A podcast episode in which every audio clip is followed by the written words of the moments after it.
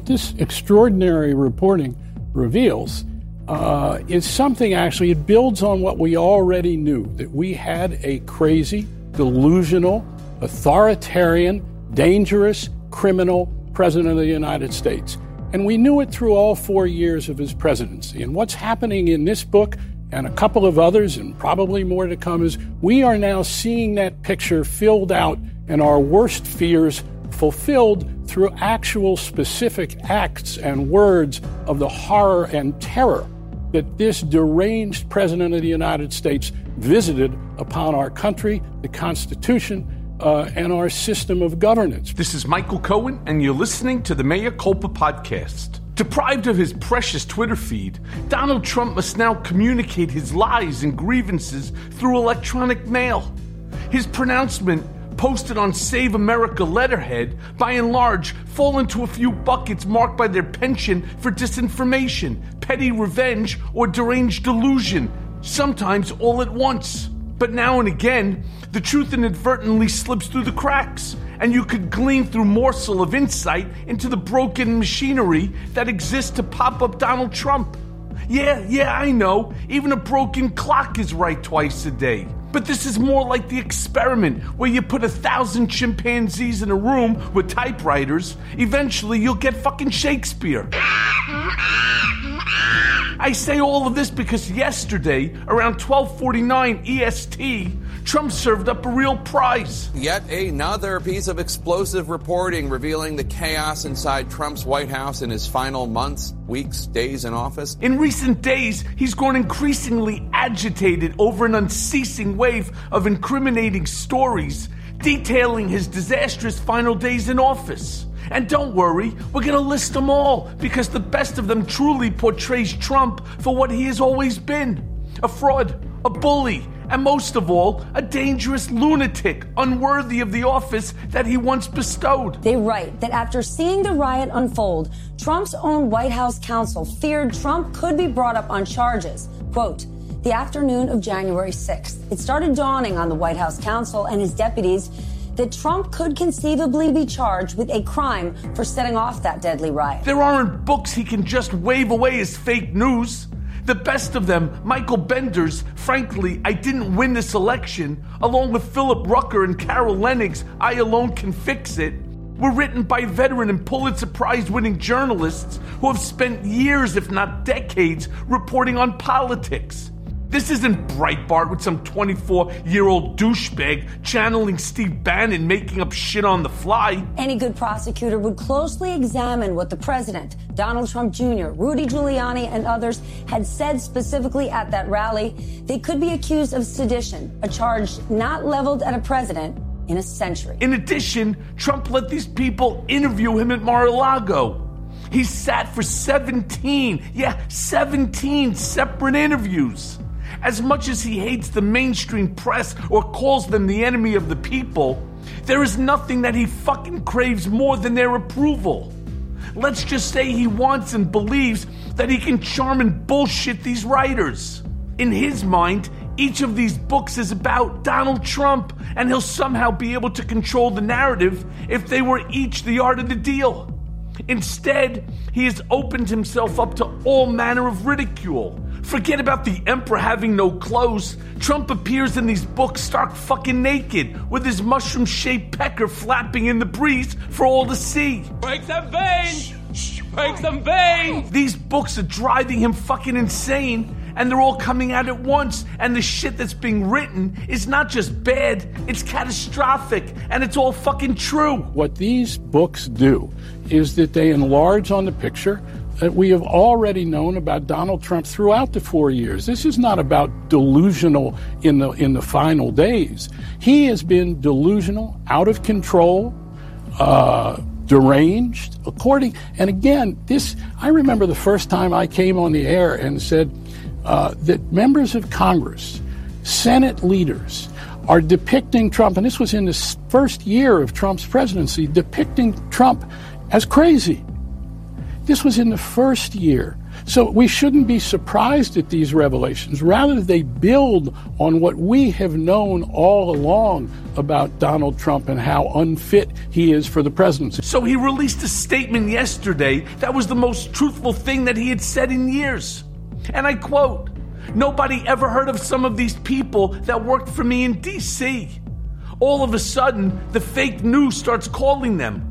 Some of them feel emboldened, brave, and for the first time in their lives, they feel like something special, not the losers that they are, and they talk, talk, talk, talk. Many say I'm the greatest star maker of all time. But some of the stars I produced are actually made of garbage. Now go home and get your fucking shine box. I met most of these people at one point or another, and many of them are truly made of garbage dipped in shit. But those aren't the folks he's referring to now, is he? They're only made of garbage if the information is unflattering. Speaking of which, let's look at the books. Around the time Trump's statement went out on Thursday, a new excerpt from I Alone Can Fix It revealed that he reportedly needed three takes for his infamous January 6th video, what Trump called violent insurrectionists, very special, before the video was removed and he was banned from all of the major social media platforms. We love you. You're very special. Trump's video came hours after the Capitol was breached and amid repeated pleas from the White House aides, including his own daughter Ivanka, for the then president to call on his supporters to leave the building and stop the violence. Trump's praise for the insurrectionists drew widespread backlash. But this morning, there are calls for President Trump to once again be impeached, or, and we do not say this lightly, for the cabinet to invoke the 25th Amendment, removing him from office because he is unfit. According to our sources, the president, for his part, is still, quote, clueless about how outraged and I would add heartsick Americans were as they watched the violence unfold yesterday. We love you. You're very special, Trump said. You've seen what happens. You see the way others are treated that are so bad and so evil. I know how you feel, but go home and go home in peace. I know your pain. I know you're hurt. It's a very tough period of time. There's never been a time like this where such a thing happened, where they could take it away from all of us. From me, from you, from our country. While recording the video, Trump kept veering off the script his speechwriters had prepared, according to the book. The version released was the most palatable option, Rucker and Leonnig wrote. That's mild compared to what preceded that revelation. Everything from Trump's admiration of Adolf Hitler to his desire to find and execute the staffer who leaked that he was taken to the White House bunker to hide during the George Floyd protests to his desire that the military go out and crack the skulls of civil rights protesters. I don't know about the Hitler comparison. I hadn't heard that, but it's a terrible comparison. I'm not happy about that, certainly. I don't want that comparison. General Mark Milley's fears that former President Donald Trump would launch a Nazi style coup to retain his grip on power that has been widely reported in recent days. But Milley, the chairman of the Joint Chiefs of Staff, had also prepared for another nightmare scenario that could serve as Trump's so called Reichstag moment. Also, this morning, a top U.S. general's bombshell comments about former President Trump. General Mark Milley saying he feared Trump would stage a coup following his election loss. Trump desperately wanted to launch airstrikes against Iran, and in fact, came very close to starting a war in the Middle East second largest country, according to a report from the New Yorker's Susan B. Glasser, who conducted more than 200 interviews for a book about the Trump presidency that will be published next year. Trump had a circle of Iran hawks around him and was close with the Israeli Prime Minister Benjamin Netanyahu, who was also urging the administration to act against Iran after it was clear that Trump had lost the election. If you do this, you're going to have an effing war, Milley would say. This dangerous post election period, Milley said, was all because of Trump's Hitler like embrace of the big lie that the election had been stolen from him. Milley feared it was Trump's Reichstag moment, in which, like Adolf Hitler in 1933, he would manufacture a crisis in order to swoop in and rescue the nation from it, Glasser reports. When I first learned about the level of alarm that the chairman of the Joint Chiefs had uh, through the election and all the way into January, I have to say it was probably the most terrified I've ever been as a reporter in several decades. On the one hand, it, I suppose it should be reassuring right? There is uh, a group of people who were determined that the Constitution, that the independence of our institutions would hold. On the other hand, they perceived the President of the United States to be the greatest national security threat at that time to the United States. For those hearing this and wondering, what the fuck? Let me remind you that I warned of this very scenario two years ago when I spoke before the House Oversight Committee before the representative and late Elijah Cummings. Given my experience working for Mr. Trump, I fear that if he loses the election in 2020, that there will never be a peaceful transition of power. And this is why I agreed to appear before you today. General Mark Milley may just be the unsung hero of the Trump administration. For all the talk of a resistance of there being adults in the room, it was Milley who stood his ground and prevented some truly horrible shit from happening. And as Milley himself has now raised the question of neo fascism, Trumpism as neo fascism, he has raised the question in the language of brown shirts. We didn't do it here on the air. The general, the Joint Chiefs, the head of the Joint Chiefs has done this. We need to take this moment and say, how did we get to a place where the leader of the American military compared the President of the United States to Hitlerian fascism? We didn't say it, he did. This is a moment. That's the importance of this book and perhaps the importance of some of the other books. According to Mark Bender's excellently reported, frankly, we did win this election. Trump wanted the military to deploy into American cities to stop the George Floyd protests last summer. Particularly is about our summer of protests in the streets. He writes, quoting the president here, that's how you're supposed to handle these people, Trump told his top law enforcement and military officials. Crack their skulls. Trump also told his team that he wanted the military to go in and beat the expletive out of the civil rights protesters, Bender writes. Just shoot them. Trump said on multiple occasions inside the Oval Office, according to the excerpts. Milley made a concerted effort to stay in Washington as much as possible during those final months. A significant concern for Milley at the time was how to advise Trump if he decided to invoke the Insurrection Act in the wake of civil unrest, a move that would have military force on the streets against civilians. Ultimately, Trump never invoked the Insurrection Act, but repeatedly suggested doing so during the end of his tenure, putting Milley and former Defense Secretary Mark Esper in a complicated situation each time. The, the tension that, that was there with the military, which does not believe that its role is to, you know, to, to be in the streets of American cities uh, enforcing the law, uh, was a huge friction point between this White House, this, this past White House, and the Pentagon. And so I think you're seeing in these excerpts, you know, a, a bit of the uh, the backstory of what was really going on there. We we had a commander in chief who was basically. Uh, uh, you know, at which end to, to, to, to, crack down, as you will, on, on, on protesters, both violent and peaceful, uh, and, and a military that was resisting it in the form of General Kelly, uh, sorry, General Milley, the chairman of the Joint Chiefs of Staff. Both Milley and Esper were deeply opposed to the idea when Trump first suggested it last June, following protests against police brutality and racial injustice in the wake of George Floyd's death. According to Bender, Milley viewed the unrest around Floyd's death as a political problem, not a military one. In a particularly telling moment, Milley pointed to a photo of Abraham Lincoln hanging in the West Wing. That guy had an insurrection, Milley said. What we have, Mr. President, is a protest. The memory of George Floyd is being dishonored by rioters, looters, and anarchists.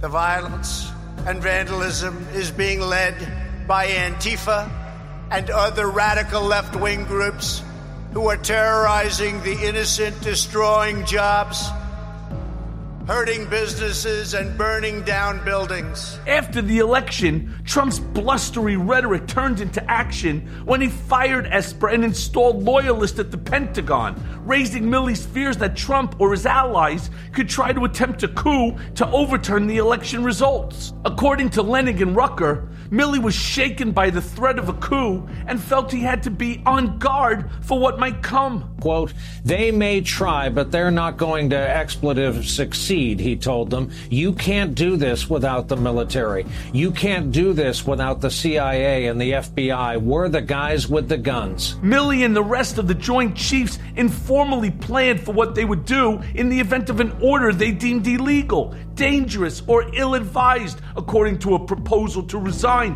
one by one rather than carry out the orders. The book also details the exchange between Milley and Pelosi on January 8. Remember, that's two days after the attempt to overthrow our election. And we quote, Pelosi reminded Milley of the oath he swore to the Constitution and asked him to review precautions for preventing an unstable president from initiating war by ordering a nuclear strike. Ma'am, I guarantee you that we have checks and balances in the system, Milley told her.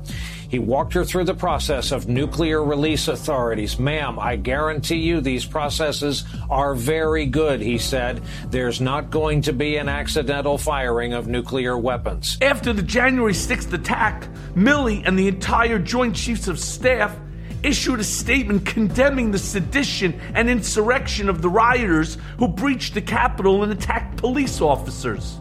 Milley focused his efforts on ensuring there was a ring of steel around the city for the January 20th inauguration of President Joe Biden, according to Leonnig and Rucker. We're going to put a ring of steel around the city, and the Nazis aren't getting in, Milley said. Where after January 6th, and Milley has seen the insurrection, he is now preparing for the inauguration with other law enforcement officials, with the National Guard at Fort Myer.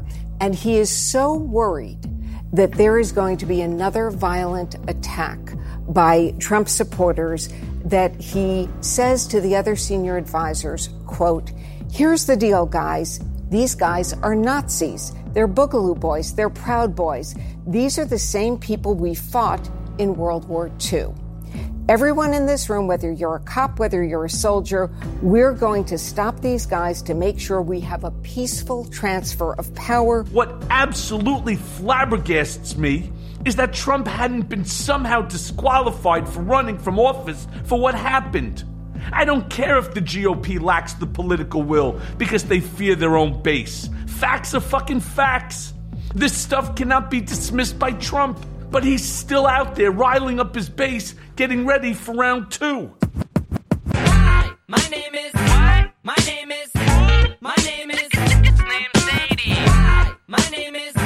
My name is. What? My name is. It's named Sadie. Hi, my name is. What? Excuse me. My name is. It's named Sadie. Can I have the attention of the class for one second? And now for the main event.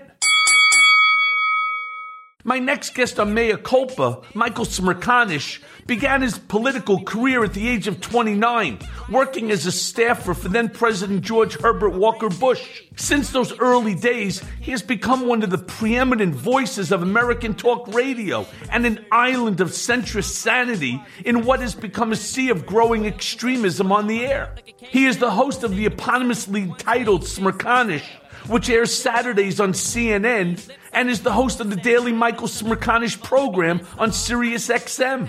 He has authored seven books, two are New York Times bestsellers, and his novel Talk was optioned for television by Warner Brothers. His latest book is titled Clowns to the Left of Me, Jokers to the Right American Life in Columns. Clowns is a compilation of 100 newspaper columns, each with a contemporary afterword drawn from the 1,047 commentaries Smerconish published in the Philadelphia Daily News and Sunday Philadelphia Inquirer in the first 15 years following 9 11. The book gave rise to a speaking tour dubbed American Life in Columns, featuring the author sharing stories from the book with live audiences in two dozen small theaters all across America. When the pandemic hit in March of 2020, Smerconish was about to embark on a new tour called Things I Wish I Knew Before I Started Talking, a one man show commemorating his 30th anniversary in talk radio. He joins me today on Mea Culpa in the wake of Trump's insane CPAC appearance and the frightening revelations that continue to pour from a steady stream of books about the Trump presidency. So let's listen now to that conversation. You recently had Jeff Greenfield on your Sirius XM radio show. to discuss his latest piece for Politico, which was about the Democratic Party's seeming inability to fight back against the current Republican onslaught, especially on voting rights at the state and local levels. Now, this is despite winning the White House, Congress, and the Senate, albeit by slim majorities. But I'm curious, in your opinion, what you feel um, the disconnect is that is preventing President Biden and the Democrats from pushing back against the GOP.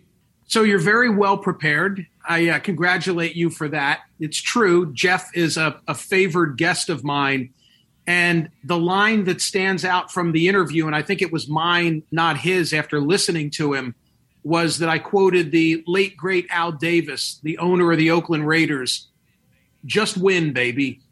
Because Jeff Greenfield was going through a variety of scenarios as to what can the Democrats do to advance the ball and pretty much said outside of reconciliation, outside of a budgetary framework, they've got to win elections because otherwise they've got this 50 50 deadlock, the presence of the filibuster, the president's unwillingness, at least at present, to challenge the filibuster.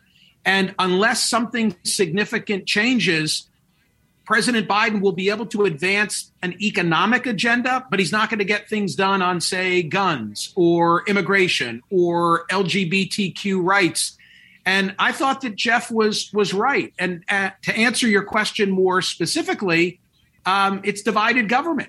It, despite the fact that they have the White House, despite the fact that they have the House and a, a tie in the Senate, it takes more than that because of these arcane rules of the Senate to really get things done. And the final thing I'll say is it sets up a situation where for the midterm elections, there'll be a limited number of things that the Biden White House can rightfully claim to have accomplished. Yeah, I mean, this is going to seriously mar his, you know, potential presidential, um, you know, term period. My question to you is not just it goes more than just the disconnect that you know is preventing Biden from doing things and pushing back. My my question that I was really hoping you were going to touch on is why is he not using the executive order power, something that Trump had really perfected. I mean, Trump didn't want to deal with Congress. He didn't want to deal with the House or the Senate. He didn't care. It was all done by executive order. Now, I know there are certain things that cannot be done by executive order, but for the most part, I think most things can. So, why is he not just utilizing the same things that worked for Trump? Well, I think he has. I mean, I, I think that he's been very aggressive, at least in those first couple of weeks in the White House, in using the executive order. My question is why doesn't he decide? I'm not advocating this, but if I were Joe Biden, I'd be saying, I have limited time on the clock. In all probability, I am a one term president because of my age. And I really have only up until the midterm because who knows if history repeats itself then Republicans will take control of the House of Representatives. I'm dubious as to whether Republicans can take control of the Senate because I think that the the Democrats have easier seats to defend in the Senate. But history says that Republicans will pick up the handful that they need to control the House. So if I'm Joe Biden, that clock is ticking. And as much of a traditionalist as I might be, because I served in the Senate for four decades, I have to think long and hard about advocating to get rid of the filibuster and going full bore in that direction so that I can achieve all these things, not through executive order, but so that they will be long lasting. Because as you well know, anything he does through executive order can be undone by uh, you know President DeSantis in just two years. Yeah, well, let me tell you, I don't believe that DeSantis is going to be president. Weekday mornings, the story begins in California. The Times, a daily news podcast from the Los Angeles Times, gives you a West Coast perspective on the story shaping policy and opinion. Join host Gustavo Arellano and a diverse range of voices every weekday morning as they cover the critical issues like only a team reporting from California can. From immigration to income inequality, climate change to racial justice, nativism to technology, The Times explores the contradictions and hard truths of the Golden State and the nation through a West Coast perspective. Through interviews and original stories, The Times, daily news from the Los Angeles Times, is the podcast you need to understand the world and how California shapes it. Because if an issue that's in California isn't in your town yet, chances are it will be soon. Expect award winning reporting, hard hitting investigations, and LA eccentricities from the biggest newspaper west of the Mississippi. New episodes of The Times are available every weekday. To listen and subscribe, go wherever you get your podcast and search for The Times, daily news from the LA Times. I do agree with you, Mike, that he did a handful, if not more, of executive orders the first few weeks. But we're now six months into his into his presidency, and he held back on, in my opinion, a lot of executive orders, and he's allowing the Republicans to basically run roughshod over him, and they're going to end up causing, you know, his presidency to be like a lame duck. What else can he do? He's not going to be able to sit down with the likes of a Mitch McConnell and try to get McConnell to agree that, for example, the COVID relief package is a good idea and that it's, it was needed for this country. They will never agree simply because Mitch McConnell, like the obstinate asshole that he is, turned around from day number one. And he said, Nothing that you try to accomplish, I'm going to support. What are you do under those circumstances? Unless Manchin, Sinema, Tester, and others are willing to rewrite the filibuster rules, I don't think there's much that he can do. And I'll give you a great example that's top of mind for me. President Biden came to the National Constitution Center in Philadelphia this week and excoriated Republicans on the whole voting rights issue and what's afoot in Texas and what has taken place in Georgia and so on and so forth. He didn't even mention, as I as I said on my own program, he refused to drop the F bomb. He didn't even use the word filibuster in his prepared remarks. Everybody agreed that he was very much on point, that he gave a very fiery speech. But I thought that was to placate the very progressive elements of his own party. And if he really were out there campaigning to do what's necessary, He'd be in West Virginia, he'd be in Montana, he'd be in Arizona, and he'd be making a full scale campaign to change the rules. And he's not doing it. It's almost as if he's resigned to the fact that there are these limitations, and only through reconciliation is he going to be able to achieve things legislatively. One other thought, if I may, don't let's not undersell what Joe Biden has going for him and therefore going for Democrats uh, headed into the midterm. There's wind at their back because we're coming out of this pandemic, notwithstanding what's going on with this uh, Delta variant. And I, I think by being the incumbent, and by the way, your old boss may be deserving of more credit than he's getting for Operation Warp Speed and the development of the vaccine. But Biden is in office. And much like the stock market, where we give you the credit or we give you the blame, whether you deserve it or not, I think Biden will be the beneficiary of an economy that's getting back on its feet and people taking off their masks and resuming life as we know it. Yeah, well, Trump should get, there should be an acknowledgement that he basically wiped out all restrictions for the pandemic um, relief in terms of the vaccination. He absolutely did. But where he screwed up was the package to send it out in order to get it into the arms of American citizens. That's where he absolutely failed in the in the distribution plan. He just basically said, "Okay, let's reach out to CVS. Let's reach out to Duane Reade." And you know, everybody everybody has a Duane Reade or CVS near them.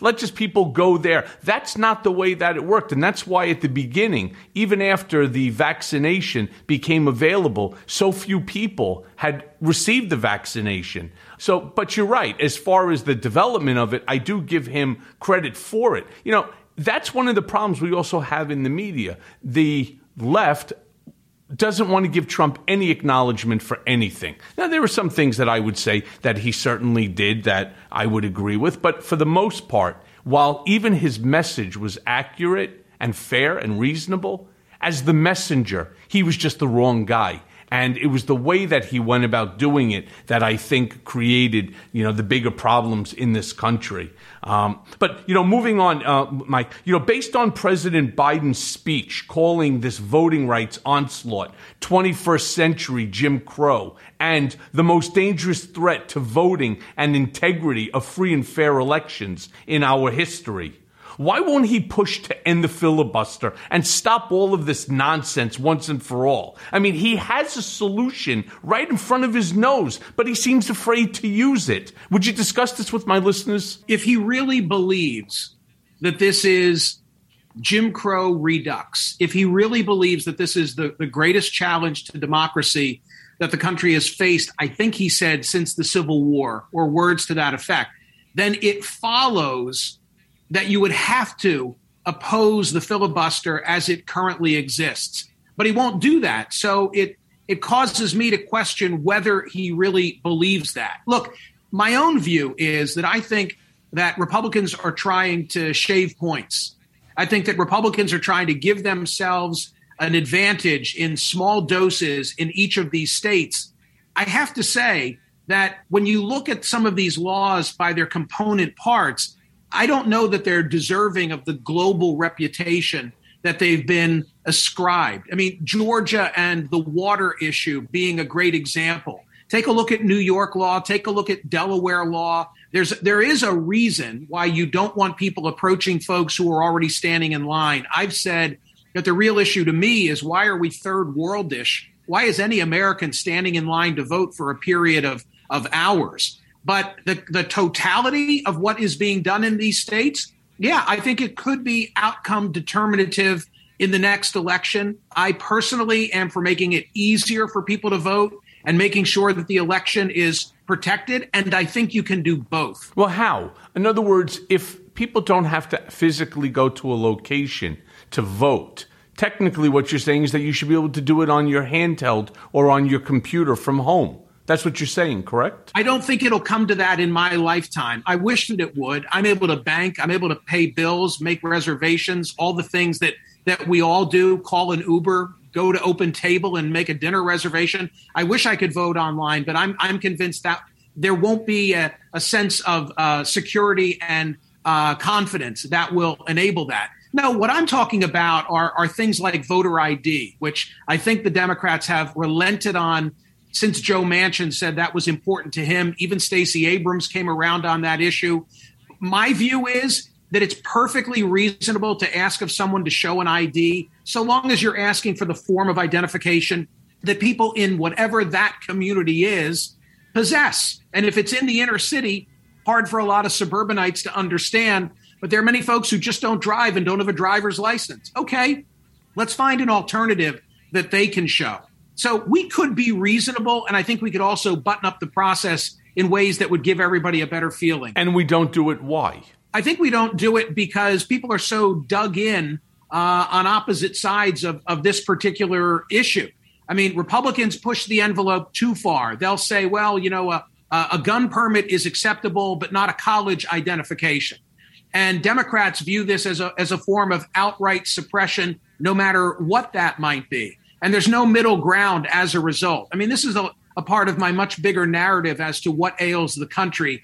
Uh, and in short form, it is that too much influence has been given to individuals who have microphones, and that many who are somewhere in the middle have ceded the ground of the debate to the loudest voices. You know, for me, some of the things that I thought of that would be very helpful where you wouldn't even need an ID at all. How about like a, a, a palm print? Right? When I go to the hospital and I go to check in, I don't, I don't touch a pen anymore. All I do is I put my hand on a scanner and it goes ahead and it has all my information and basically then I just sign on the on the dotted line on the on the screen, on the computer screen. Why can't we do something like that? Well, the reason is people turn around and say, "Well, now you have my palm print. Now you have information right. on me that maybe I don't want you to have. Okay, me personally, I don't care. The hospital that I go to has my palm print. Okay, What are you going to do with it? I don't know. And if something happens, I'll figure it out later. I don't have that conspiratorial, you know, mindset that I don't that either. No, Everything I- that I- everything I is going to be But held. The very, the very, the very people who want you to have to have a photo ID to vote are the ones who who get completely undone by the idea that let's put a photograph on everybody's social security card and call that your ID. Oh no, we don't want a national ID. To your point, there are a lot of inconsistencies and a lot of hypocrisy. And frankly, I think both sides are are asking themselves rather than asking, well, is this a fair and equitable way to achieve our purpose? The first question they ask is, which side benefits, my side or the other side? And then they fall into line. Yeah, and that's not a that's not the proper way to run a government, right? We've all seen, and this is some of my favorite stuff that's done on CNN, MSNBC, and even Fox, and so on. It, it really is some of my favorite thing. They take the same individual ten years ago making a statement, and then they show that individual today making a statement, which is absolutely one hundred percent contradictory to the statement he made ten years ago because his party was in power.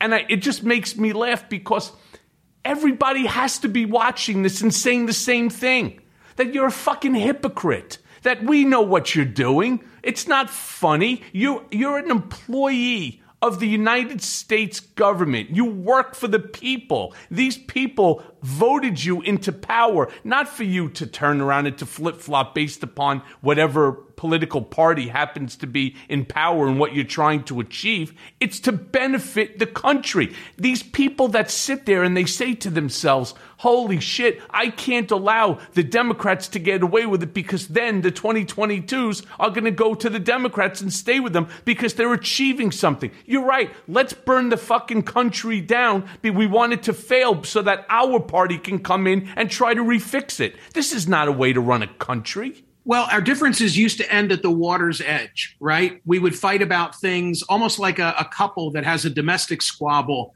But when somebody shows up on the porch, they then turn on that person. We used to be that way. We would turn on the Soviet Union. We would turn on China because, after all, we were Americans at our core. But when the pandemic is the subject of polarization, when wearing a mask becomes the subject of a partisan divide, something big has changed and it's changed for the worse. And then what do we do to what do we do to fix it? What do we do to get somebody like Mitch McConnell willing to sit down with Nancy Pelosi or Chuck Schumer and all, all of them together? So that they can actually Yeah, I don't think that accomplish, happens. right? But they need to accomplish things. I mean, the American people right now are suffering the economic disparity, the divide between rich and poor. By the way, the, the disparity between rich and wealth is really now something significant. When you have people that are worth $200 billion, right? And then you have somebody who doesn't have money to to have a, a roof over their head. I mean, the economic divide has just exploded in this country, and our and our government is not doing anything in order to ensure that at least people have the basic needs, right? A home, But Michael, medical. Michael, Michael, but, but but you're assuming that there's that there's a drive on the part of these elected officials for legislative achievement. And what's changed in the three decades that I've been paying close attention is that that's no longer the objective. The objective now is reelection. They get to that town and they want to stay in that town. It used to be that you'd get elected, bide your time, you would establish some seniority and get a good legislative assignment, and then you would try and pass legislation so that you could run on a record of things that you had accomplished.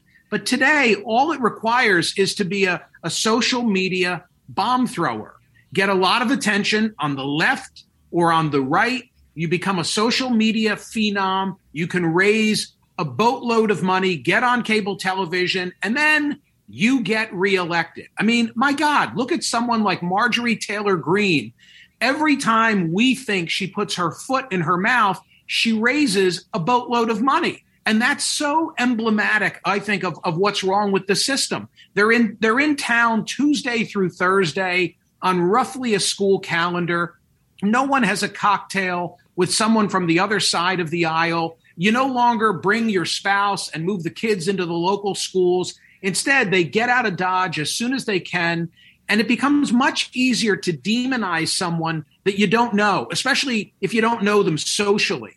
And so that's the climate that we've created. And the people who are holding the real power are not the heads of the RNC or the DNC, it's media figures whose objective, their objective, is simply to stir the pot, pit both sides against one another, and boost ratings. So the politicians want to stick around, and the people to whom they're following or paying attention to simply want mouse clicks and eyes and ears. That's it. And it's amazing that somebody could run, that their platform is that I voted with Donald Trump or I voted for the impeachment against Donald Trump. That's truly, to me, an amazing platform for somebody to be running on, on both sides of the spectrum. Well, we have we have an interesting situation in Pennsylvania uh, coming up in the midterm, where for the first time in quite some time, we have an open governor's mansion and we have an open Senate seat. Tom Wolf is is not able to run for a third term. Pat Toomey is not going to run for an additional term. And it's kind of funny, to your point, to watch the dance that Republican candidates are going through because, on one hand, they need to pledge allegiance to Donald Trump to survive a primary. And yet, if they go too far in, in their fealty to him, then they're dooming themselves in a in a general election.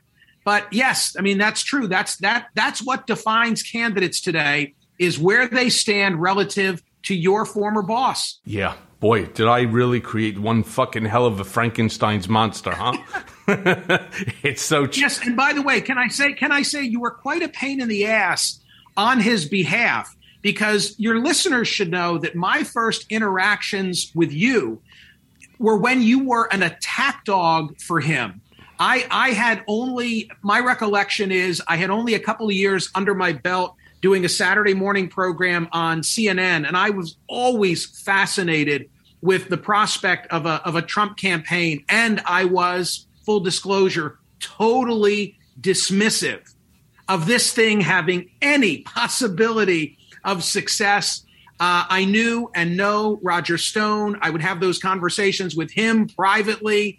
And then when I would say things on air reflecting my view that this was all bullshit, you would be the guy who'd be on my doorstep. Because I was sent to your doorstep by individual number one, also known as Donald J. Trump. You see, Trump would also turn around and tell the world that he has the thickest skin. I have the thickest skin in the world. Nothing bothers me. It's not true. He is the most fragile individual I've ever met in my entire life the fact that you have a Saturday morning program, and I used to watch it all the time. Then we, after a while, but I think to be fair to my listeners also, I wasn't only just an attack dog. We've had some fun conversations over over Absolutely. the years, even before sure. I had my yeah. transformation and, and being on my redemption tour. But one of the things that he would say is, Michael, did you see this guy Smerconish? And I said, actually, I did, boss, because I was required to also watch and read everything in the event that he was going to bring it up the next day. And there were some things that were said that I knew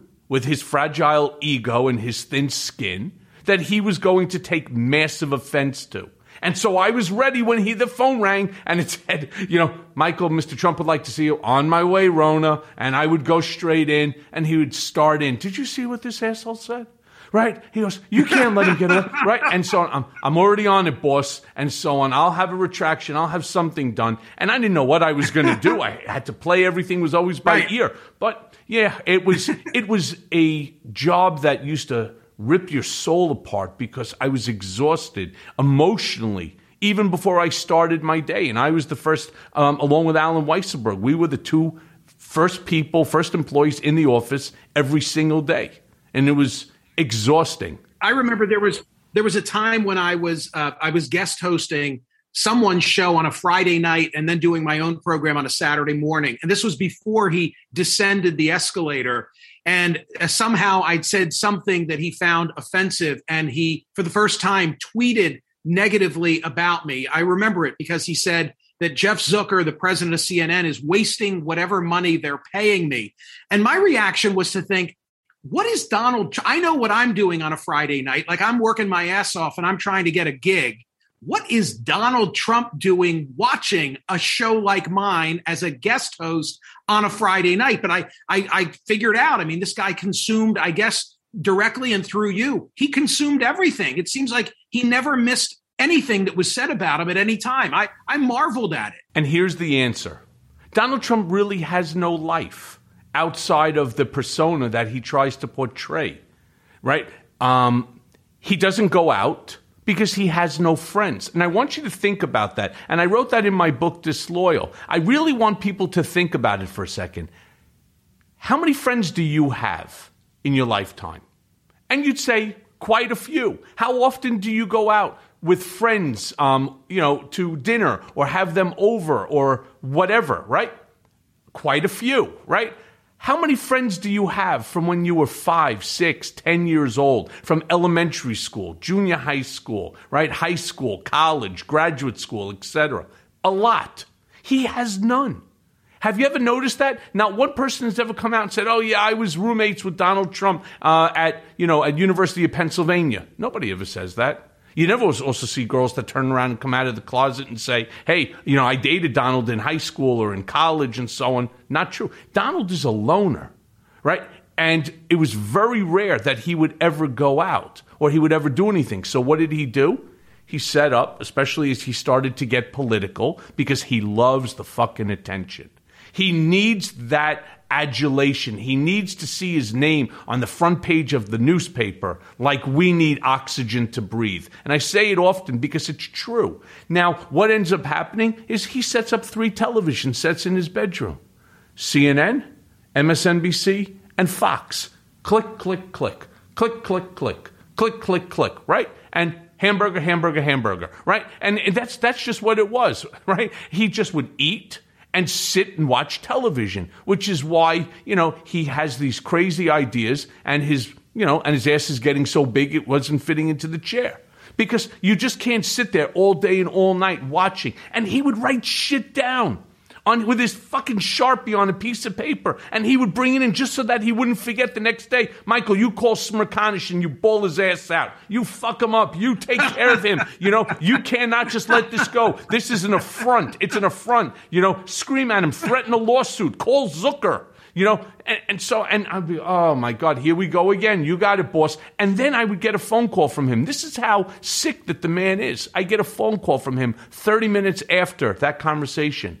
Michael, Mr. Trump would like to see you. All right, I'm on my way back in. Fortunately, my office was only like 25 feet from his. So I would go back in. Yep, knock, knock, right? Uh, what's up, boss? He goes, Did you call Zucker? I'm like, I left a message for him. Did you call Smerconish? And I said, You know, I left a message for him too. What are you doing?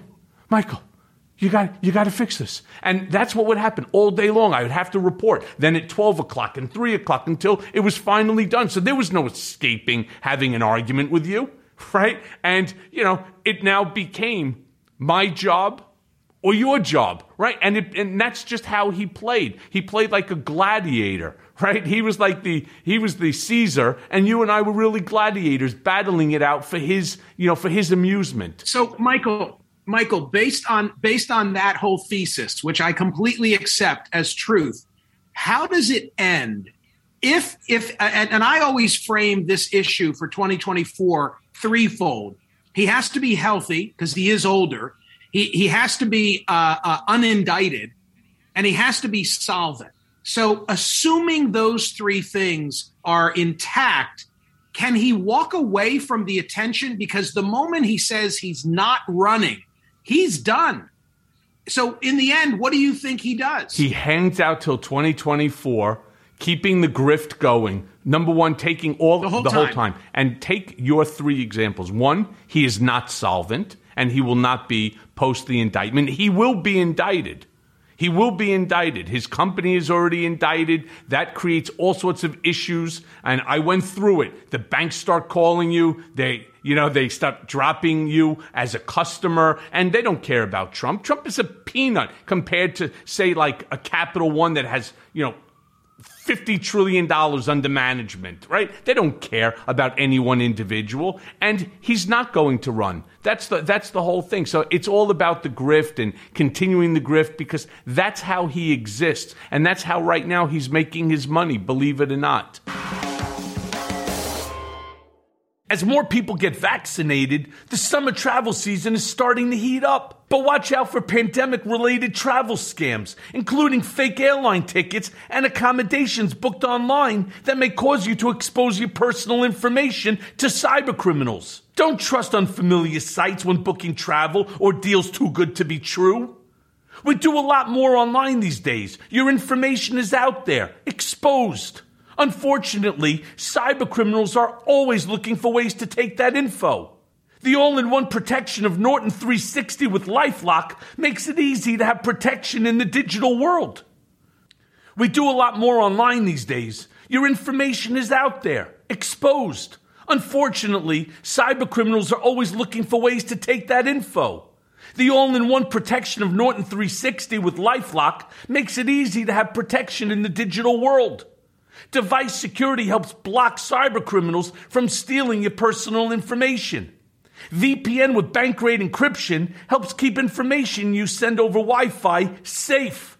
Lifelock Identity Theft Protection monitors your personal information and alerts you to potential threats. Now, no one could prevent all cybercrime and identity theft or monitor all transactions at all businesses. But if you have Norton 360 with Lifelock, you can opt into cyber safety. So sign up today and save 25% or more off your first year by going to norton.com slash Cohen. That's 25% off Norton 360 with LifeLock at norton.com slash Cohen.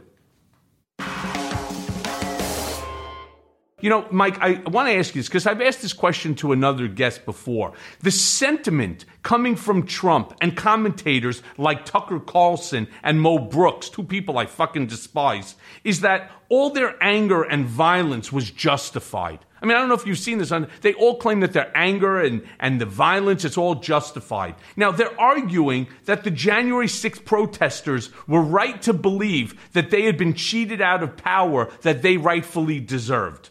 Now, they were right to believe that the government and the law were conspiring against them. This is what they believe. That they were right to believe that their opponents were capable of anything, even assassinating Trump. The implication that they themselves were equally entitled to go just as far. Now, with such messages being broadcast, should we be worried that Trump is setting the stage for more violence? Right? We know August is coming up. And what point is there a legal obligation to stop what's happening with these sedition charges by our representatives? Well, I note that nobody has been charged with those crimes. You know, I'm, I'm paying pretty close attention to what's going on with these federal cases against the people who were arrested in connect in connection with January 6th and it it all seems like and i'm not underestimating it but to put it in terms you'll understand like a garden variety of of assault and trespassing charges. So those cases haven't been brought. I think they i think they're much stronger to be brought based on what he said on january 6th and what followed than whatever is taking place now because i don't see the the parallels in terms of his language. That august business of, of the my pillow guy and so forth maybe i should be paying closer attention. I don't i don't put much stock in it. I question michael if if your premise is that and, and let's be fair tens of thousands of people were there who did not go anywhere near the capitol. Um, even those who went into the capitol did they show up? If i had had a beer with them the night before the worst of the worst actors and said what is the plan for tomorrow would they have said we're going to break into the Capitol? And if so, I would then say, okay, you break into the Capitol, then what? Because to me, they look totally befuddled. Like they had no clue of what the hell they were going to do when they got there. Even those who breached into the Senate chamber and had pictures taken, and the guy with the horns and so forth, if they really wanted to disrupt that process, it seems to me they would have been squatters and they would have taken control of the Senate and just refused to leave. But they didn't do that. They, they were there. They did some damage. They uh, they were violent with law enforcement, and then it's like they were clueless. And finally, they left.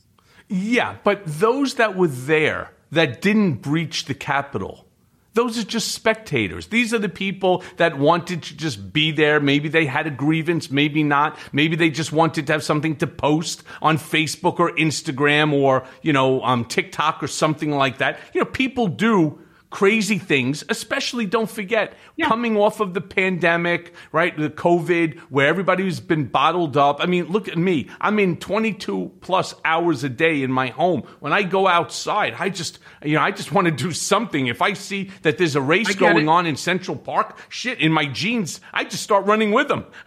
Why? I don't know. Right. I'm just bored and and I just want I want something to happen around me so I know that I'm still alive. You know, those would be spectators, but then there were people that went there hell bent on creating real damage. There are those that went there to kill Mike Pence, Nancy Pelosi. Now the question really becomes what if hypothetically they got their hands on Nancy Pelosi? What if they got their hands on Mike Pence? Would they actually have killed them? That's a question that I really have not seen anybody ask or heard anybody ask, or um, I've, there's no answer really to it. I would be, really be curious because we know that there were groups that showed up with firearms. We know that there were groups that showed up with zip ties. I mean, you're not bringing zip ties, right, in order to help to ensure right, things stay closed. You had people who showed up with bear spray and all other forms of, you know, of devices that cause damage. Serious? And this is the comment? Well, I think the following. I, I think that some of them, I don't know this, I'm speculating. I think that some of them were motivated by an allegiance to Donald Trump or what they viewed Trump as being representative of. But I don't think that whatever it is we're going through now ends when Donald Trump is no longer the focal point. I look at Brexit as a milestone, as a, global readjustment that's taking place. I happen to think that it's largely driven by shifting demographics and a number of individuals who are lost, economically hurting, don't see where they and their families are going to come out on the other side. And if Trump, to your point, milks this for all it's worth and then ultimately doesn't run, and now we're beyond 2024, I think we're being naive if we think that this chapter of American history is over and we're all going to go back to the way things used to be. I don't buy that at all. I don't buy it either. And I say consistently on this program, as well as on television and any of the media that asks me, my biggest fear is exactly what you just said. It's not over. There will be another Donald Trump, a Donald Trump 2.0, a better, smarter, richer, more sinister, believe it or not, Donald Trump that will use this insurrection as just a, a, stepping it's a it's a guide in how to actually do it right the next time. And that's my biggest fear because Trump laid a predicate for what you need to do in order to throw this country into chaos. And if you get somebody who's more determined you see the problem with Trump is Trump doesn't read He's not educated, despite that he'll tell you he's got the biggest brain and the best words, and he went to the best school, Wharton. He did not go to Wharton, by the way. Um, you know, he doesn't prepare. If there was actual preparation for what he was doing, I agree with you that this attack on the Capitol would have been very different and it would have been organized. Instead, it was like everything Trump did. He shoots from the hip and then he has other people try to do it for him. But here, there was nobody else that was prepared to do it. You had different little sections. Josh Hawley screaming, Don Stupid Ass Jr. screaming, right? You had um, Marjorie Taylor Greene or Ted Cruz screaming, but none of them were coordinated because they were all trying to be the center of attention themselves in order to play to a party of one, right? Big Daddy.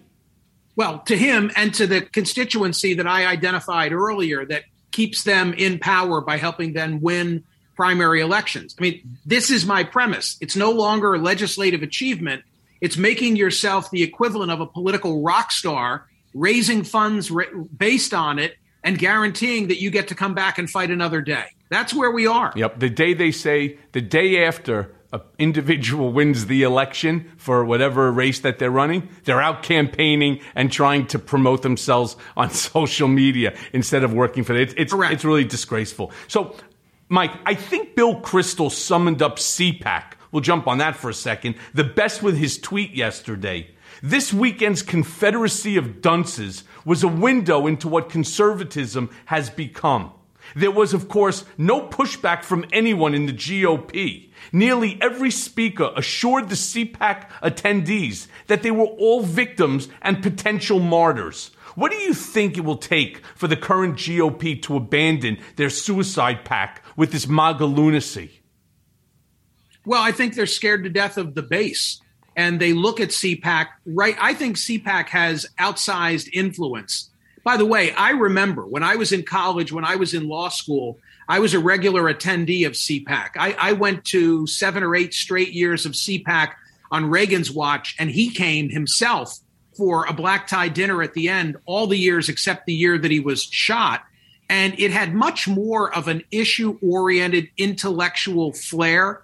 It's transformed into something that's akin to the, the Star Wars bar scene for people who are on the right. And yet, you know, the media buys into, and I'm guilty of this because I've talked on radio and I think I referenced on television how Donald Trump got 70% of CPAC attendees and Ron DeSantis was somewhere in the 20s, et cetera. And it becomes this self perpetuating situation where now the buzz goes out that CPAC has determined that Trump is the front runner. Um, to which I say, go, go actually t- turn that camera around and see who the see who the people are in that room, and you might not take it as seriously what comes out of it. But there is this uh, there is this frightened nature of what the base will do, a perception that Trump is the ruler of the base, and that is what keeps everybody but the the Liz Cheneys of the party, and there aren't many, lockstep in fear of drawing the wrath. And it's it's I think been this way since the rise of the the Tea Party. I mean, I, I remember when the, there was a uh, a Senate primary in in uh, Delaware where Mike Castle, who was a solid guy and a middle of the road Republican, uh, running seemingly uh, an easy race for the U.S. Senate, and he got knocked off by Christine O'Donnell. Uh, who was best known as being an advocate for witchcraft on Bill on Bill Maher's shows, and that was sort of the holy shit moment for me. of wow, I think it was 2010 of when I thought, oh my God, you know, something has changed here. And from that moment to where we are, and I would argue, by the way, if if I had more time to lay the whole theory out for you, that this has been building since Rush Limbaugh was put into national syndication uh, back in the 88 or thereabout cycle. But all of these things have now come full circle where it's no longer the Republican establishment, it's now the media establishment. I blame the the media infrastructure more than anything else for how we've been driven into this ditch. Yes, um, you know, dark money's a factor, gerrymandering's a factor, self sorting's a factor. I could list any number of things, but at the top, I always say it's it's the media.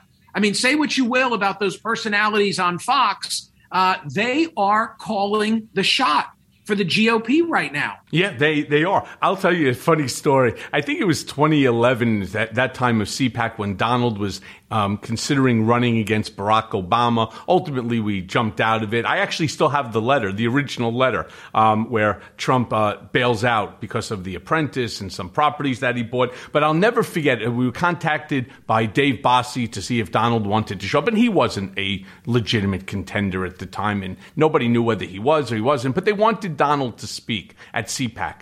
And there was an article that came out the very next day that talked about how people were walking out of the room, that they weren't this.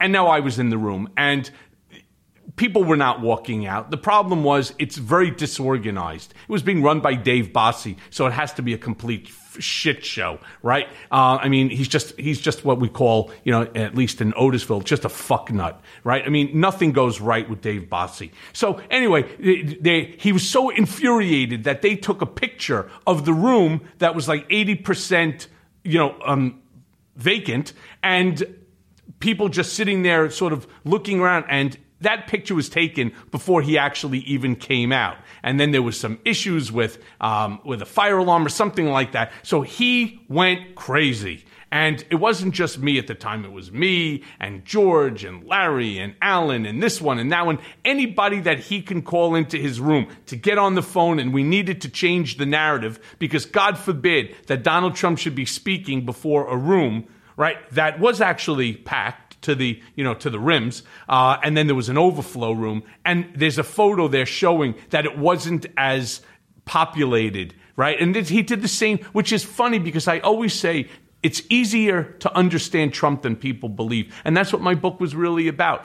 Donald Trump is like history. It will always repeat itself at some point. So I kind of know what was what he was talking about when he was talking about the number of people that showed up to his inauguration. It's the same stupid ass comment that he made with CPAC. And it just, everything that Donald Trump does, he's so, so myopic in anything that he thinks. It's always the same thing over and over. Or how about a friend of mine who's a journalist said, You're not going to believe this. And he started taking photos and sending it to my, to my text.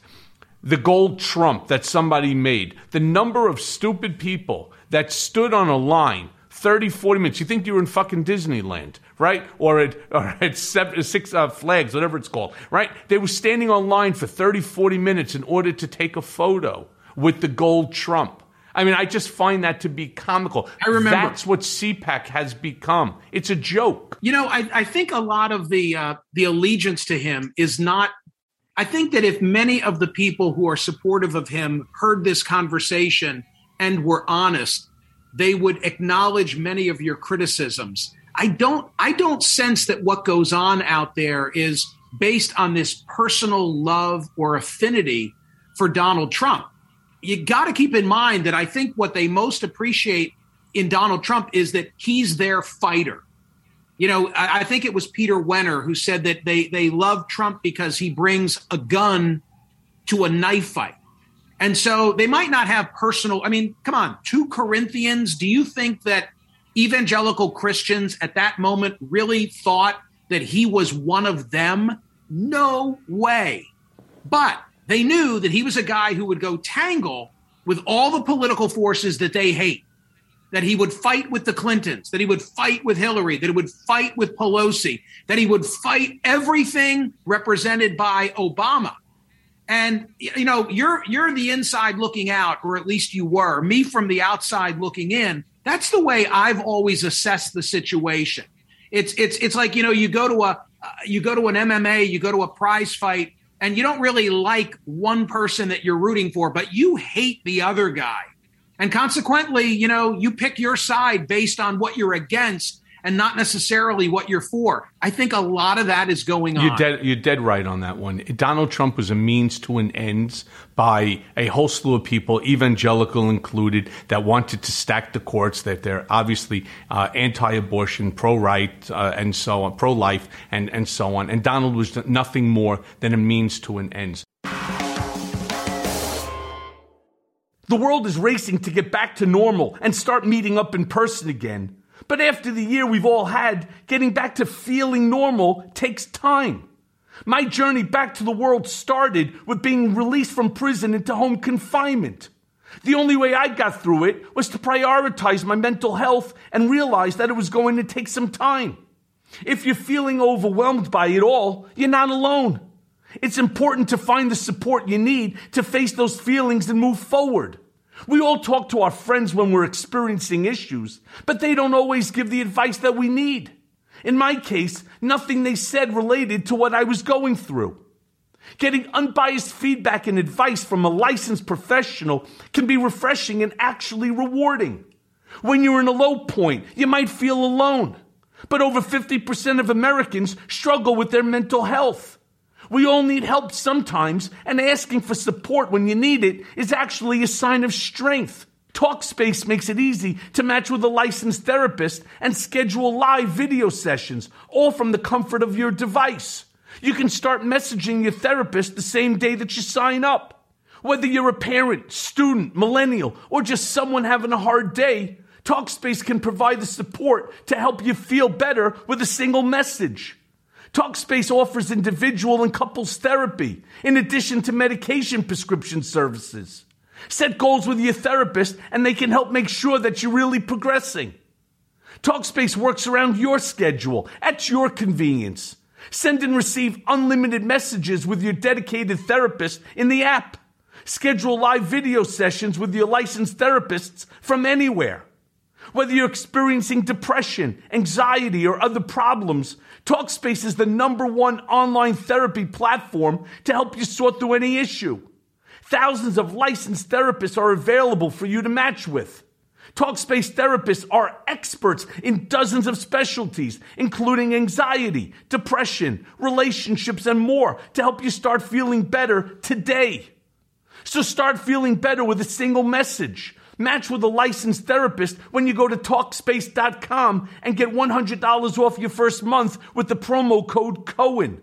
That's $100 off when you use promo code Cohen at Talkspace.com. But I want to just keep moving forward here, Mike. Um, Philip Rucker and Carol Leonnig's new book, I Alone Can Fix It, show how top U.S. military officer, chairman of the Joint Chiefs, General Mark Milley, was so shaken that President Donald Trump and his allies might actually attempt a coup or take other dangerous or illegal measures after the November election that Milley and other top officials informally planned for different ways to stop Trump, including, right, a plan to resign um, one by one rather than carry out the orders from Trump that they would consider to be illegal, dangerous, or ill advised. Now, Milley viewed Trump as an authoritarian leader with nothing to lose, and he drew parallels between him and Adolf Hitler's rhetoric as both victim and savior, right? Calling January 6th a Reichstag moment. Now, I'm curious in your opinion what you make of the drip drip of this incriminating news from these books, which show a far more dangerous and unhinged Donald Trump than people can fathom. So that book comes out on Tuesday, and I have not read in advance. I don't have one, but I've read the excerpts, two lengthy excerpts that the Washington Post has published so far, and, and CNN made a very big deal of this, and I was I was on talking about it. And what you just said was one of my reactions. It is um, it is evidence of how much we still don't know about what was going on behind closed doors. I, will tell you something funny. I um, I have uh, read most of the Woodward books over the years, and I have high regard for Bob Woodward. I don't have any relationship with him. I just respect his work. Robert Costa, formerly of the Washington Post, I guess he's taken a leave for the reason I'm about to tell you. He and young guy uh, grew up in the Philly burbs, listening to me doing morning drive radio, and later we met which I appreciated hearing from him. Woodward and Costa have teamed up to write a book about the behind the scenes of the final days. I think it comes out in September. And now, with so many books coming out in the last couple of, of days, I'm wondering what's going to be left on the bone for them. But it also, I think, underscores the need for a January 6th commission to try and get to the bottom of so many of the things that we still haven't been told with regard to this book that you're talking about, the Rucker and, and Leonnig book, um, one thought that I have is if the book had been published two weeks ago, would any of the people at CPAC have changed their vote for Donald Trump? I think not one. A second reaction that I have is that if the, the and remember now that the general was himself present at the uh, the June uh, of, of last year, I guess it was 2020, the June 2020 march across Lafayette Square in uniform. He was there, so too was Bill Barr. So, you know, maybe he was trying to make up for that big error in judgment in being a part of that. The cynical question that I ask is that if he were so concerned about a coup, then how did January 6 happen? Okay, let like, me. Where were all these institutional right, forces? Right, and let me add to that point because I too have my suspicions with General Milley, with all due respect. And I give him all the credit and I thank him for his service. This is not an attack on him as a, as a, a member of the armed forces and so on. But I have a bigger problem. Why didn't he say something? It's easy now right. to come out and say, you know, like so many people do. Now all of a sudden, you know, they want they want to what? Now they want their legacy to be changed like Bill Barr right? All of a sudden, he he refused to go along with the you know stopping of the vote. Therefore, he's somebody that is showing redemption or remorse for all the damage he's caused, not just individuals like myself, but the country. You know, there are two sections, right? One is 28 USC 535 that investigations of crimes involving government officers and employees. It specifically states it specifically states that if you have knowledge as a government employee, you have an obligation to pass it on. You just can't sit with it and say, okay, well, I'm going to resign, right? If this is happening, I'm not going to push the nuclear button. I'm not going to give them my key code. That's bullshit. And I'm not buying it for a second. And then there's the um, the code of um, what do you call federal regulations? I think it's under like five uh, CFR 2635 um, 101.101. It's basis of obligations of a public service. I'm not. I looked this up afterwards because it really bothered me that all of a sudden this guy is coming out and he's like, "Well, you know, I would have, I would have stopped it. I wouldn't have gone along with it. I would." What are you talking about? If I turn around and tell you that I'm going and I'm going to commit murder, you have an obligation to tell the police that this person is going to do something. And it's not like, oh, I'm going to take a Tootsie Roll, you know, out of the uh, Dylan's candy shop, right? Just don't tell anybody, as if anybody cares or it hasn't been done a billion and one times, right? This is something serious. This is something that undermines our entire Constitution and the democracy of this country. And yet he said nothing.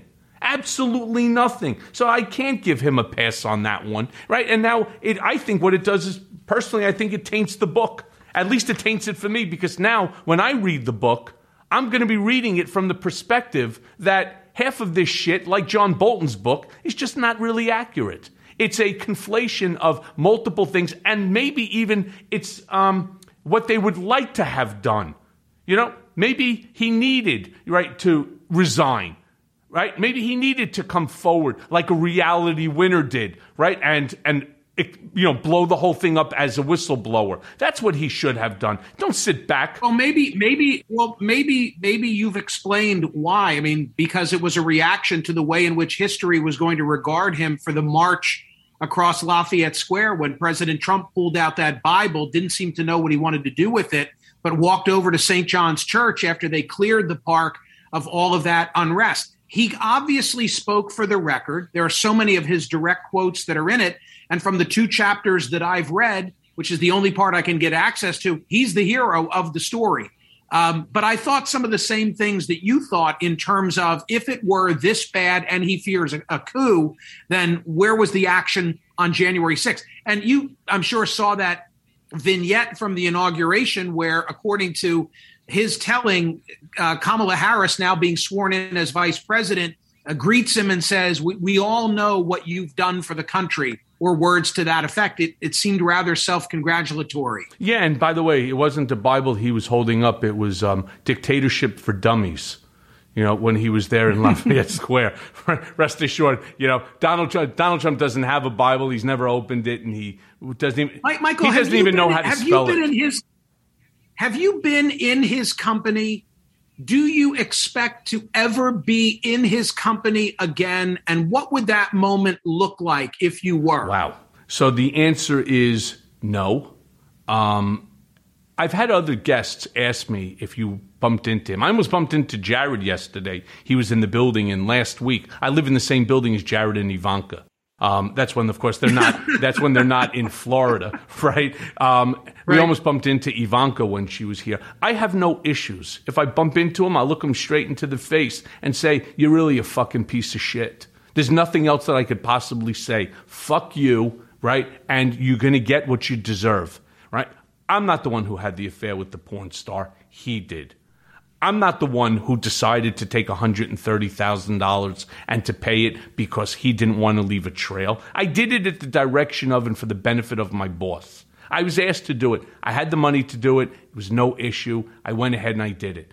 And yet, I become the villain of his story. And that, for me, early on, it's not after the fact. I actually started speaking even before the indictment and before the, the raid. However, what I tried to do is I tried to stay loyal. Why? Because Donald Trump embraced me. He called me like right after the raid. Don't you worry. We have you. You know, I'm not going to let anything happen to you. This is ridiculous. It's the witch hunt. It's, it's simply the Democrats trying to come after us. You know, stay strong you know, you're, part of the team. And then we created a, a joint defense agreement. But lo and behold, while we're creating the joint defense agreement, Trump and Kushner and the rest of them, Sekulow and Rudy and whoever other idiots he had, you know, sitting there guiding him, said, no, no, we need to use Cohen. and he needs to be the fall guy. We have to stop this whole Russia collusion delusion. We have to stop X, Y, and Z, and he fits the box, right? So let's just stop.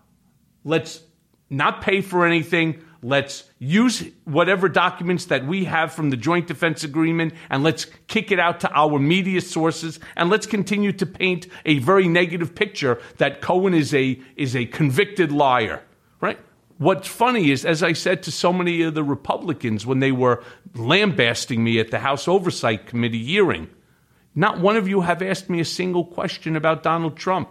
All you keep talking to me is that the fact that I lied to Congress. By the way, something that I have, you know, also explained. Trump was involved in the writing of that. Ivanka, Jared, Sekulow, and a handful of other lawyers, right, that represented Ivanka and Jared and, and, and others. They were all involved in the writing of that statement that I gave to Congress that was inaccurate. And I do also just want to say the inaccuracy that I was charged for was the fact that I didn't speak to Donald three times about the failed Trump Tower Moscow project. I spoke to him 10 times. That's the big lie. But what Donald is so good at is labeling people right? Like what he did to, you know, Hillary Clinton, like what he did to Marco Rubio, Ted Cruz, uh, Jeb Bush, right? He's really good at labeling people. And then people start calling you the convicted liar, but they don't even know what it is that I lied about. What I lied about, he was involved with. It was done once again at the direction of and for the benefit of Donald J. Trump. And he's doing it to Rudy now, and he's doing it to Allen Weisselberg now. And again, like I said to you a few minutes ago, history with Donald Trump always repeats itself. But it sounds like that, I have to say, it sounds like it's not that you had an epiphany, it's that he threw you under the bus, and that if he hadn't thrown you under the bus, you'd still be inside the tent. you know, the answer is I would not be where I'm at right now. Um, would I be inside the tent? I'm not 100% sure I can answer that as an affirmative. I certainly would not be where I'm at right now, which is exposing Donald Trump for who he truly is, right? The the, the wizard behind the uh, the sheets. I don't know where I would be, but all I can tell you is that I feel pretty good right now, and I feel better now than I have in a long time. And I'm going to continue to do anything and everything that I can to ensure that he's held responsible, and it will be like the first time in his life that he is held responsible for his own dirty deeds. Because I said it to George Stephanopoulos, even I think uh, before the raid or right after the raid. I will not be a punching bag for anybody's defense, nor will I be the villain of Donald Trump's story. I'm not the villain of his story. I was just the collateral damage. Does does he treat Allen Weisselberg similarly as collateral damage? Does Weisselberg ultimately flip on him? So I I, I hate the word flip. I'm going to use you know um, he's going to all right. We'll use the word flip. Allen Allen will ultimately flip because exactly what Donald did to me, I already see the writing on the wall. Um, he is going to do the same thing to Allen Weisselberg. The only difference is that there's also Barry Weisselberg, his son, who has liability, potentially Jack, his other son, and he's not going to risk his freedom and his children's freedom uh, for for Donald, and especially once Donald starts pushing Allen under the bus and Allen starts to see the writing on the wall. It's going to take time for Allen to understand it. It took me time too. But Allen will ultimately have a front row seat to everything that I experienced. But you know, Mike, as we're rounding down the hour, I have one last question for you, right? Because I, I like to I switch gears on this one. If you would discuss what you called and I quote, the politics of painting, and this entire episode where Hunter Biden is selling his art to unknown buyers for unknown disclosed amounts. Because while I want to give President Biden the benefit of the doubt that he's a decent and he's an ethical um, man, the optics of this are really freaking terrible. I mean, not to mention the opening it gives all of the crazies to levy charges against Hunter Biden. What do you think he allowed? I mean, why do you think he allowed this to happen? And what do you think's going on here? I think that they the White House has handled this in the complete opposite of the way it should be handled. Hunter Biden deserves to earn a living. I, you know, I, I wish him well. And if, and if he's a decent painter and he can sell his paintings, you know, Godspeed, go sell your paintings. But the idea that a New York or any other gallery owner is going to be charged with policing the way this happens and that the public is supposed to trust the gallery owner to keep secret from Hunter the identity of the the purchaser uh, is to me ridiculous. I mean, what if Michael Cohen is the high bidder for a Hunter acrylic and you hang it in that building of yours that you share with Ivanka and Jared, and maybe you invite me to come over, and I now see it on the wall, and I walk out of your party, and I tell people Michael Cohen is the one who bought the. You could never keep under wraps in that scenario who bought the painting. And so the opposite should be true. Just let the sunshine in, let the process play out as it normally would.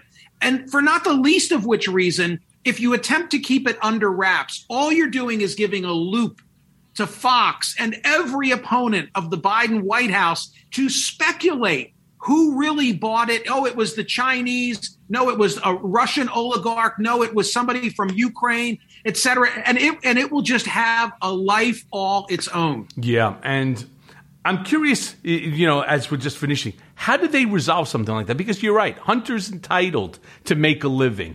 I mean, I'm not so Sure. sure that he was a painter before. He clearly has a talent. I mean, I saw one of the pieces Yeah. of art. Um, I don't know if I would pay a half a million dollars for it, but at the same point in time, you're right. He's entitled to earn a living. Um, and who am I to tell him in what you know, in what arena he should make that? But my father's not the president of the United States of America, right? And I think that there has to just be, as you said, some transparency here so that Tucker Carlson and Fox News and those, you know, uh, Trump sycophantic followers don't already start speculating that it's Russia, right? They need to get rid of the Magnitsky Act or it's China and that they're going to be, you know, dumping more product on the United States and, you know, uh, creating uh, unfair trade wars. I mean, this is what you're already beginning to hear percolating under, you know, um, under the breath of individuals that this is all big, one big giant Donald Trump grift, right?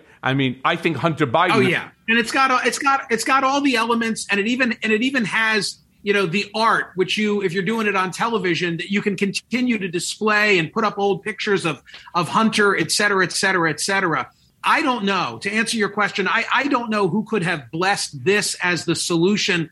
I, I thought that there were smarter political minds in the White House that would have said, no, this is not how we're going to handle it. This is just going to get us in more trouble. Yeah, I agree. Well, Mike, let me thank you so much for your time, for your insight, for your wisdom, and um, I certainly look forward to seeing you soon uh, and having you back here on Mea Culpa in the future. There's so much going on. There's so much to talk about. I wish you all good things. I wish you all good things with the podcast. This was fun, and uh, I will see you soon. I look forward to it. Thank you, Michael. And now for today's Mea Culpa. In thinking about my conversation with Michael Smerconish, I am struck by something he said during the interview. When discussing when he thought this current MAGA fever would break and the GOP would return to a place of sanity, Smerconish reminded me that the base is what has become truly radicalized. The politicians themselves. Well, they are politicians, which is a charitable way of saying they are morally fucking bankrupt and largely full of shit and will follow their voters down whatever fucking rabbit hole seems the most appealing. But yes, at the crux of the issue is a problem of hearts and minds, as they used to say during the Vietnam War. We must ask ourselves what is it that is so appealing about this radical MAGA message that it has so quickly overtaken the modern GOP? I'm not going to do a deconstruction of lower middle class white voters and why they continue to vote against their own self interest to support a racist madman. But it's an important question and lies at the heart of Trump and his continued MAGA appeal. That said, simply saying I stand for whatever my voters stand for is a moral cop out of staggering dimensions. At some point, a leader must lead and stand for something beyond the wisdom of the crowd. But that is a lot to ask when we live in an era that rewards the loudest and the meanest. There is little room for eloquence or subtlety. Instead, arguments must be fought and won. Last week, President Biden delivered a beautiful speech outlining the dangers posed by this authoritarian push against voters' rights, asking the GOP, Have you no shame? It will be remembered as pivotal amount in the Biden presidency when he seemed to at last awaken to the dangers posed by this MAGA putsch. My only worry, though, is that despite the grand eloquence of the speech, it seemed almost quaint. A throwback to an earlier era when politics was a gentleman's sport instead of a blood sport, and reason and courtesy were part of the political norm. Unless there is real urgency behind those words, backed up with action and the willingness to do something truly bold, like end the filibuster, that speech will be nothing more than a speech, empty words to a crowd. But we've long passed the point of no return. Trump is playing for keeps. His politics has become blood sport. We need to start matching him punch for punch. The only way out of this is through the ballot box. Just win, baby. That should be the new Democratic mantra. Until then, we're doomed to just slug it out. And thanks for listening. Looking for a killer entertainment deal? What's better than free TV? Pluto TV is the home for true crime lovers. Watch 24 7 channels of unsolved mysteries, cold case files, forensic files, and CSI, plus thousands of criminally good movies, TV shows, and documentaries, all for free. No signups, no fees, no contracts ever. Download the free Pluto TV app on any device. Hey, movie lovers, who needs a theater when you have Pluto TV? Grab your popcorn and your streaming device because free movies are here. Pluto TV is your home for movies. Great movies are playing anytime in over 20 exclusive movie channels of action, horror, rom coms, and more. Watch hits like Saving Private Ryan, Pretty in Pink, and Charlie's Angels all for free. No signups, no fees, no contracts. Ever. Download the free Pluto TV app on any device. Mea Culpa is brought to you by Audio Up, MeidasTouch, and LSJ Media, and it's written and produced by Jimmy Jellinek. Executive producers are Jared Gutstadt, Jimmy Jellinek, myself, Michael Cohen, and Phil Alberstadt. Our editor is Lisa Orkin. It may be a new day politically, but nowadays the landscape is more confusing than ever. Donald Trump may have lost the battle for the presidency, but in many ways, Trumpism is winning the war on the state and local level. Mea Culpa is here to help guide you through the wilderness and keep you informed.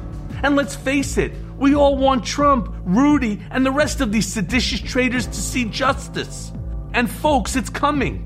So stay tuned as I guide you through the twists and turns of the criminal process that will ultimately see them behind bars. Mea culpa. Nothing but the truth. This is my